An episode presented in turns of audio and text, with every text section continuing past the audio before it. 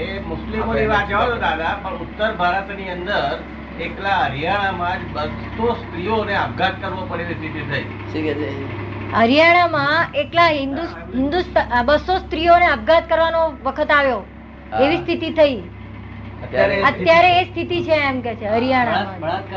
એ બળાત્કારો બધા થયા છે. એ તો આ એમને ત્યાં એ ધર્મ એમનો બદલાશે આપણો જેમ બદલાઈ રહ્યો છે ને એમનો બદલાશે. દરેક ના ધર્મ બદલાવાના છે. ધર્મ જયારે બદલાશે હિન્દુઓની વાત છે. હરિયાણામાં હિન્દુઓની વાત છે. હા, શું થયું હરિયાણામાં હિન્દુઓની વાત છે કે બસો ઉત્તર ભારત જે આપણે ગુજરાતમાં સ્ત્રીઓની સ્થિતિ છે એ ઉત્તર ભારતમાં નથી. આપણે ગુજરાત ગુજરાતમાં જે બધું સ્ત્રીઓની સ્થિતિ છે એવી ત્યાં ઉત્તર ભારતમાં નથી. પણ નથી. હિન્દુ સ્ત્રીઓની પણ નથી. એમ. પણ કોણ લોકો જ એના પર એમના એમના સગા સ્ત્રીઓ પતિઓ જ આ કરતા હોય છે. એમના એમના સગા સ્નેહીઓ પતિઓ જ એવું કરતા હોય છે. હા, હા, એટલું બધું. કે જેને કારણે એને મૃત્યુ પામવું પડે. દાખલા તરીકે અ, એમ- એટલે એમને આપઘાત કરવો પડે એવી વ્યક્તિઓ થઈ જાય છે. દહેજને કારણે એ લોકોને એવું છે ને? સંખ્યાબંધ આપઘાત કરવા પડે. હા, તેથી જ અત્યારે જે આ વસ્તી વધી છે ને આ વસ્તી એકદમ ઘટી જવાની છે. આ આ જગત હાનિ વૃદ્ધિના નિયમના અધીન છે. શેના અધીન છે? ઓગણીસો ત્રીસથી તમે ચાર્ટ જોતા આવશો તો દિવસે દિવસે વધતી જ જતી છે? ઓગણીસો ત્રીસથી તમે ચાર્ટ જોશો ને તો જડતી જ જડતી છે સમજ ને? તે તમે દવાખાનામાં જાઓ છો ત્યારે પેલા દર્દીનો ચાર્ટ જોયો છો? તો તાવ ચડતો ચડતો ચડતો અમુક સુધી ચડ્યો તે એકલો સીધો ચડે નહીં. ચડે સેજ પડે. સેજ ચડે સેજ પડે. પણ છેવટે ચડતો જ જતો હોય. શું થાય? આપ સમજવાય ને?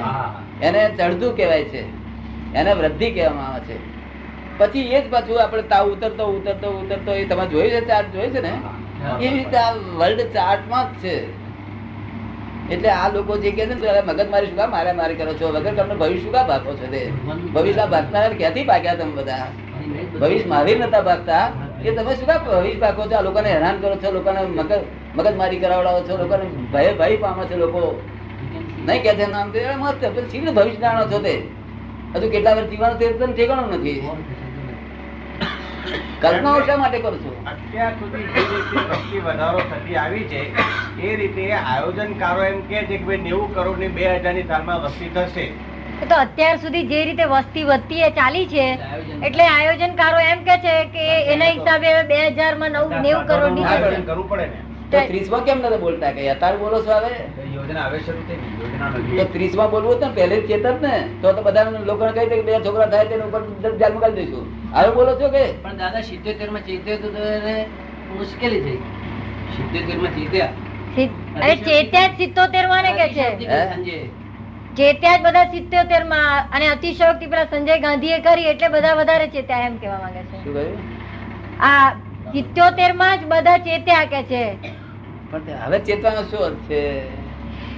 તમને કહ્યું ને આ તો ગમે ચેતો ખરા પણ ભવિષ્ય ભાગવાની કોઈને છૂટ નથી અર્થ નથી. કે બે હજારમાં આમ થઈ જશે આટલી વસ્તી થઈ જશે એટલા લોકોના ઉપર મન પર શું અસર થાય છે? શું થશે આપણે શું ખાઈશું શું પીશું ને નથી આ લોકો ચિંતા ના, ભવિષ્ય ભાગવાની એ ભવિષ્ય ભાગવાની જરૂર શું છે? શું અધિકાર help નથી કરશે? પણ એ શબ્દ શું help કરશે? એમને પૂછ્યું આજે. Calculation કરીને જ કરવું આજ મને ભેગા થાય હું કહું કે તમે શા હેલ્પિંગ માટે આ બોલો છો? તમારો તમારો ઇગોઇઝમ બતાડો છો આ તમારું. હિન્દુસ્તાનના લોકોને ભડકાવો છો આવી રીતે? તમે હેલ્પ તો કઈ કરતું નથી. એક સેન્ટ પણ person હેલ્પ કરતું નથી. જે એક સેન્ટ હેલ્પ ના કરે એ શબ્દ શા માટે બોલો છો તે અને ભવિષ્યવાણી બોલો છો ભૂતકાળ બોલો. ભૂતકાળ ઉપદેશ માટે કામ લાગે. શું થાય? હા આ તો ઉપદેશ નથી કરતો તો આ તો શું ભડકાવો છો આવું કેટલાય વર્ષથી ભડકાય ભડકાય કરે છે ના પણ એ જો આવું આયોજન ના કરે ભવિષ્ય માટે આયોજન આયોજન અનુનમ આયોજન નથી કે આયોજન ત્રણ વર્ષ સુધીનું જ હોય છે. ત્રણથી આગળ કોઈએ જવું જ ના જોઈએ. ત્રણ જ વર્ષનું આયોજન છે. એનો નિયમ છે ના. જેટલું ડાંગર ડાંગર જેટલી જેટલા સાલ જીવી શકે એટલા સાલનું આયોજન હોવું છે. એમણે આપ તો કન્સ્ટ્રક્શન નો વ્યવસાય કરતા હતા.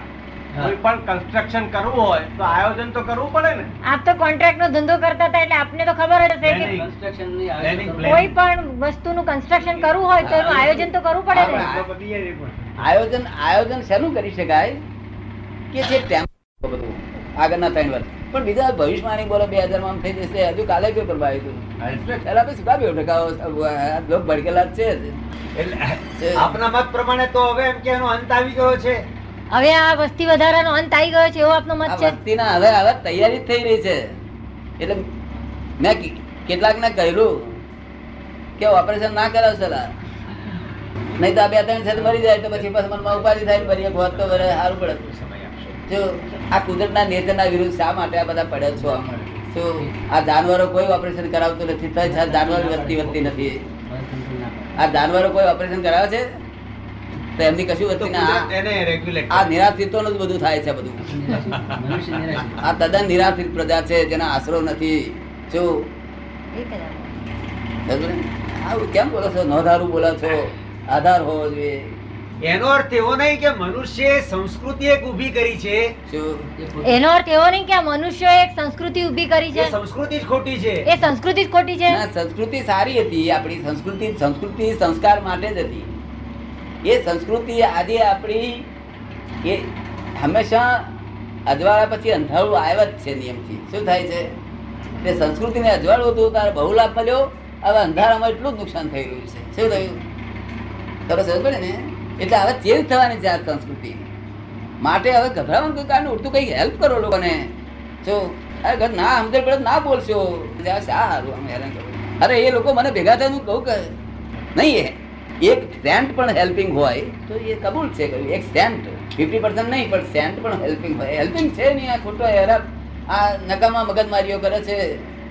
અને ભાઈ આગળ તો ચાલતું નથી. એવા લોકોને મેં જોયેલા છે. ભાઈ આગળ તો ઝઘડા થાય છે. અરે કોઈ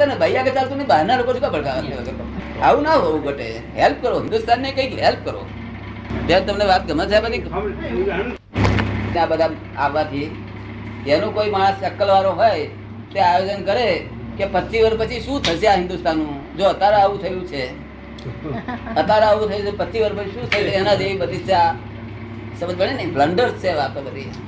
દાદા, હું મારા મૂળ સવાલ પર આવું કે માણસ અહમ છે એ આપના જેવાની કોઈની કૃપાથી જ એમાંથી મુક્ત થઈ શકે સ્વયં પ્રયત્નથી પણ થઈ શકે. માણસ પોતાના અહમથી આપના જેવાની કૃપાથી મુક્ત થઈ શકે કે પોતે સ્વયં પણ મુક્ત થઈ શકે? પોતાના પ્રયત્નથી. પોતાના પ્રયત્નથી અહમથી મુક્ત થઈ શકે? પ્રયત્નથી બની શકે ખરું? એ અપવાદ છે. અપવાદ છે નિયમ નથી. થઈ શકે અપવાદ થઈ થઈ શકે ખરું. કોઈ બની શકે. એનો કોઈ માણસ એમ ના કહી શકે આમ આમ જ કરવું એવું નહીં. કોઈ એવું પણ થઈ શકે. અપવાદ છે. કાયમ માટે નિયમ તરીકે નથી નિયમ તરીકે તો જેને જે છૂટેલો હોય તે જ છોડાવશે. અને કોઈ અપવાદ એવો પુરુષારી હોય કે એમ. એટલે અને કોઈ એમ ના કહી શકે કે અમે જ છોડાવીએ તમને. આ જગતમાં કોઈનો અહંકાર ચાલે નહીં. એવું આ જગત નૈમ- નૈમિત્તિક ભાવે છે. આનો કોઈ, અમે શું કહેવા માંગીએ છીએ કે આ જગતનો કોઈ ક્રિએટર છે નહીં. છતાં ક્રિએટર વગર થયું નથી. વિરોધાભાસ વાત કરીએ છીએ શું કહ્યું? તમને સમજાયું? શું બોલ્યા હું? સમજાવો એ ના સમજાયું. આ જગત જગતનો કોઈ કરતા છે જ નહીં અને કરતા વગર થયું નથી. એવું અમે કહેવા માંગીએ છીએ. સમજાયું નહીં. સમજાયું નહીં એ કેવું શું કહેવા માંગો છો આપ? આ જગતનો કરતા કોઈ છે જ નહીં. એ મિનિંગલેસ વાત છે. હા. મિનિંગલેસ વાત છે. શું અને કરતા વગર થયું નથી એ છે એ મિનિંગલેસ વાત છે. શું છે? આ બે ભેગી થાય? તારે મિનિંગ થાય છે એનો શું થાય છે? મિનિંગલેસ થાય એટલે નૈમિત્તિક કરતા છે. શું છે. નૈમિત્તિક કરતા જો સ્વતંત્ર કરતા હોત તો મેં જ કર્યું એમ ક્યાં જો. નિમિત્તિક કરતા. એટલે અમનો ધક્કો અમને ધક્કો તમને વાગ્યો. અને તમારો ધક્કો મને વાગે એમાં તમે ગુનેગાર નથી પણ જગત તો તમને પકડશે. કે અમને ધક્કો લાગે ભાઈ. શું? અને પાછળ જોવા જશે નહીં માટે નૈમિત્તિક રીતે છે, તમે નિમિત્ત છો આમાં. તમારો દોષ છે, આપ સમજમાં આવે છે ને? એવી રીતે આ જગત બનેલું છે. આત્માનો આત્માની ઈચ્છા હોય, આ જગતે શાસ્ત્ર શું લખ્યું? આ બધું આખું જગત વેદાંત વેદાંત બધું માની આત્માની ઈચ્છાથી, ભગવાનની ઈચ્છા હતી ઈચ્છા વાળું જાનવર કહેવાય, મન, એ ઈચ્છારો ભગવાન જ ના કહેવાય. ઈચ્છા, ભગવાનની ઈચ્છા હોય નહીં કોઈ પ્રકાર ભગવાન તો સંપૂર્ણ ઐશ્વર્યનો ધણી છે. અનંત શક્તિનો ધણી છે. એ મેં જાતે જોયેલો છે. એની વાત જ ચીતો કરું નિરંતર. જો અને પોતે મને સમય જવું છે મારી પાસે જુદોય પડું છું. ચાર ડિગ્રી ઓછી છે એટલે. એટલે પણ એનો શું કે આ સંસાર એ એક લીલા છે? આ સંસાર એક લીલા છે? લીલા નહીં લીલા લીલા ભગવાન કરે ને. લીલા તો ભગવાન કરે તો એ છે તે લીલા વાળા કહેવાય. આપણે સ્થૂળ અર્થમાં સ્થૂળ અર્થમાં હું લીલા નથી કહેતો. આ બધું એની મેળે ચાલે છે આ બધું સૂક્ષ્મ અર્થમાં કહેવા માંગે છે લીલા સ્થૂળ નહીં. આ વિજ્ઞાન છે. વિજ્ઞાન છે. જેમ ઉપર ટુ ઉપર એચ એચ એટલે હાઇડ્રોજન હોય છે ઓક્સિજન હોય છે. પણ કઈ રોજ વરસાદ પડતા નથી. પણ એવા સંજોગો ભેગા થાય છે ચોમાસામાં ત્યારે ટુ એચ ને હો બે ભેગા થઈ વરસાદ પડી જાય છે. તે કોઈને પાડવો નથી પડતો. ત્યારે આપણે અહીંયા આગળ સાયન્ટિસ્ટો શું કહે છે? અમે પાણીના મેકર છીએ કે છે. શું કહે છે? તારે હું એને કહું છું કે ભાઈ, એસ ટુ તારી પાસે હતું તેનું તમે પાણી બનાવ્યું. જઈશ પણ હું તને એક યાદ એક યાદ ને ઓ એક ઓ આપું, મારી પાસે બીજું નથી. એ તને પાણી બનાવી તક ના બને, તો તું બનાવનાર હતો નહીં. શું કહ્યું? તું તો નિમિત્ત છું. શું છે? નિમિત્ત. સમજ? એટલે આ જગત નિમિત્તિક ભાવે બનેલું છે. અને આને વિશેષ ભાવ થયેલો છે. કેવો છે? આ જગતના લોકો વિરુદ્ધ ભાવ થયેલો વિભાવ થયેલો છે, આત્માનો વિભાવ કે છે? વિભાવ એટલે વિરુદ્ધ ભાવ. વિરુદ્ધ ભાવ નથી એ. આ વિશેષ ભાવ છે. વિશેષ ભાવ એટલે કેવી રીતે? કે આપણે દરિયા કિનારો હોય, ત્યાંથી અડધા માઇલ છેટે આપણે લોખંડના જે લાવી અને તો જથ્થો ભેગો કર્યો, મૂકી રાખ્યો. પછી આપણે બે વર્ષ માટે ફરી ગયા. પણ ત્યાં પાછા બે વર્ષ પછી આવીએ ત્યારે લોખંડને કઈ ફેરફાર લાગે ખરો? શું ફેરફાર થાય? આટલો આટલો પાઠ થઈ ગયો. એટલે કોણે બગાડ્યું અમારું મારું લોખંડ? કોણે બગાડ્યું? મોં પાડીએ શું કે લોકો? આપણે કઈ મારું લોખંડ આવું નતું આ લોખંડ મારું લોખંડ કોણે બગાડ્યું? અને આ ગોડાઉનમાં કોણ પેસી ગયું કે છે? એટલે હું કશું નહીં આ તો ઇફેક્ટ છે આ તો વિશેષ પરિણામ છે. શું છે? આ દરિયાની હવા અને ભેગું થયું તેનાથી આ વિશેષ પરિણામ થયું શું થયું? દરિયાની હવા અને તે ભેગું થયું એટલે વિશેષ પરિણામ. શું? લોખંડની ઈચ્છા નથી દરિયાની હવાની ઈચ્છા નથી. એ જ સાયન્ટિફિક સર્કમસ્ટન્શિયલ એવિડન્સ એને સાયન્ટિફિક સર્કમસ્ટન્શિયલ એવિડન્સ કહેવાય? હા એ. આ ભેગું થાય કે થઈ જાય ભેગું બધું. સમજો ને? આ મનુષ્ય આંખો કોણે બનાવી? કોઈ બનાવનાર નથી. આ ભેગું થાય પરમાણુ ભેગા થઈ જાય છે.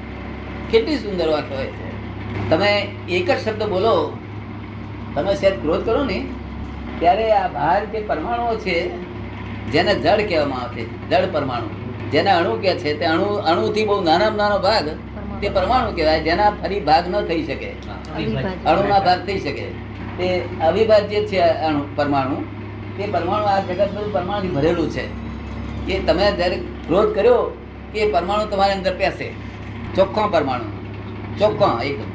હવે એ પરમાણુ જે પેસે તમે ક્રોધ કર્યો એ પરમાણુ ક્રોધવાળા થઈને પેસે.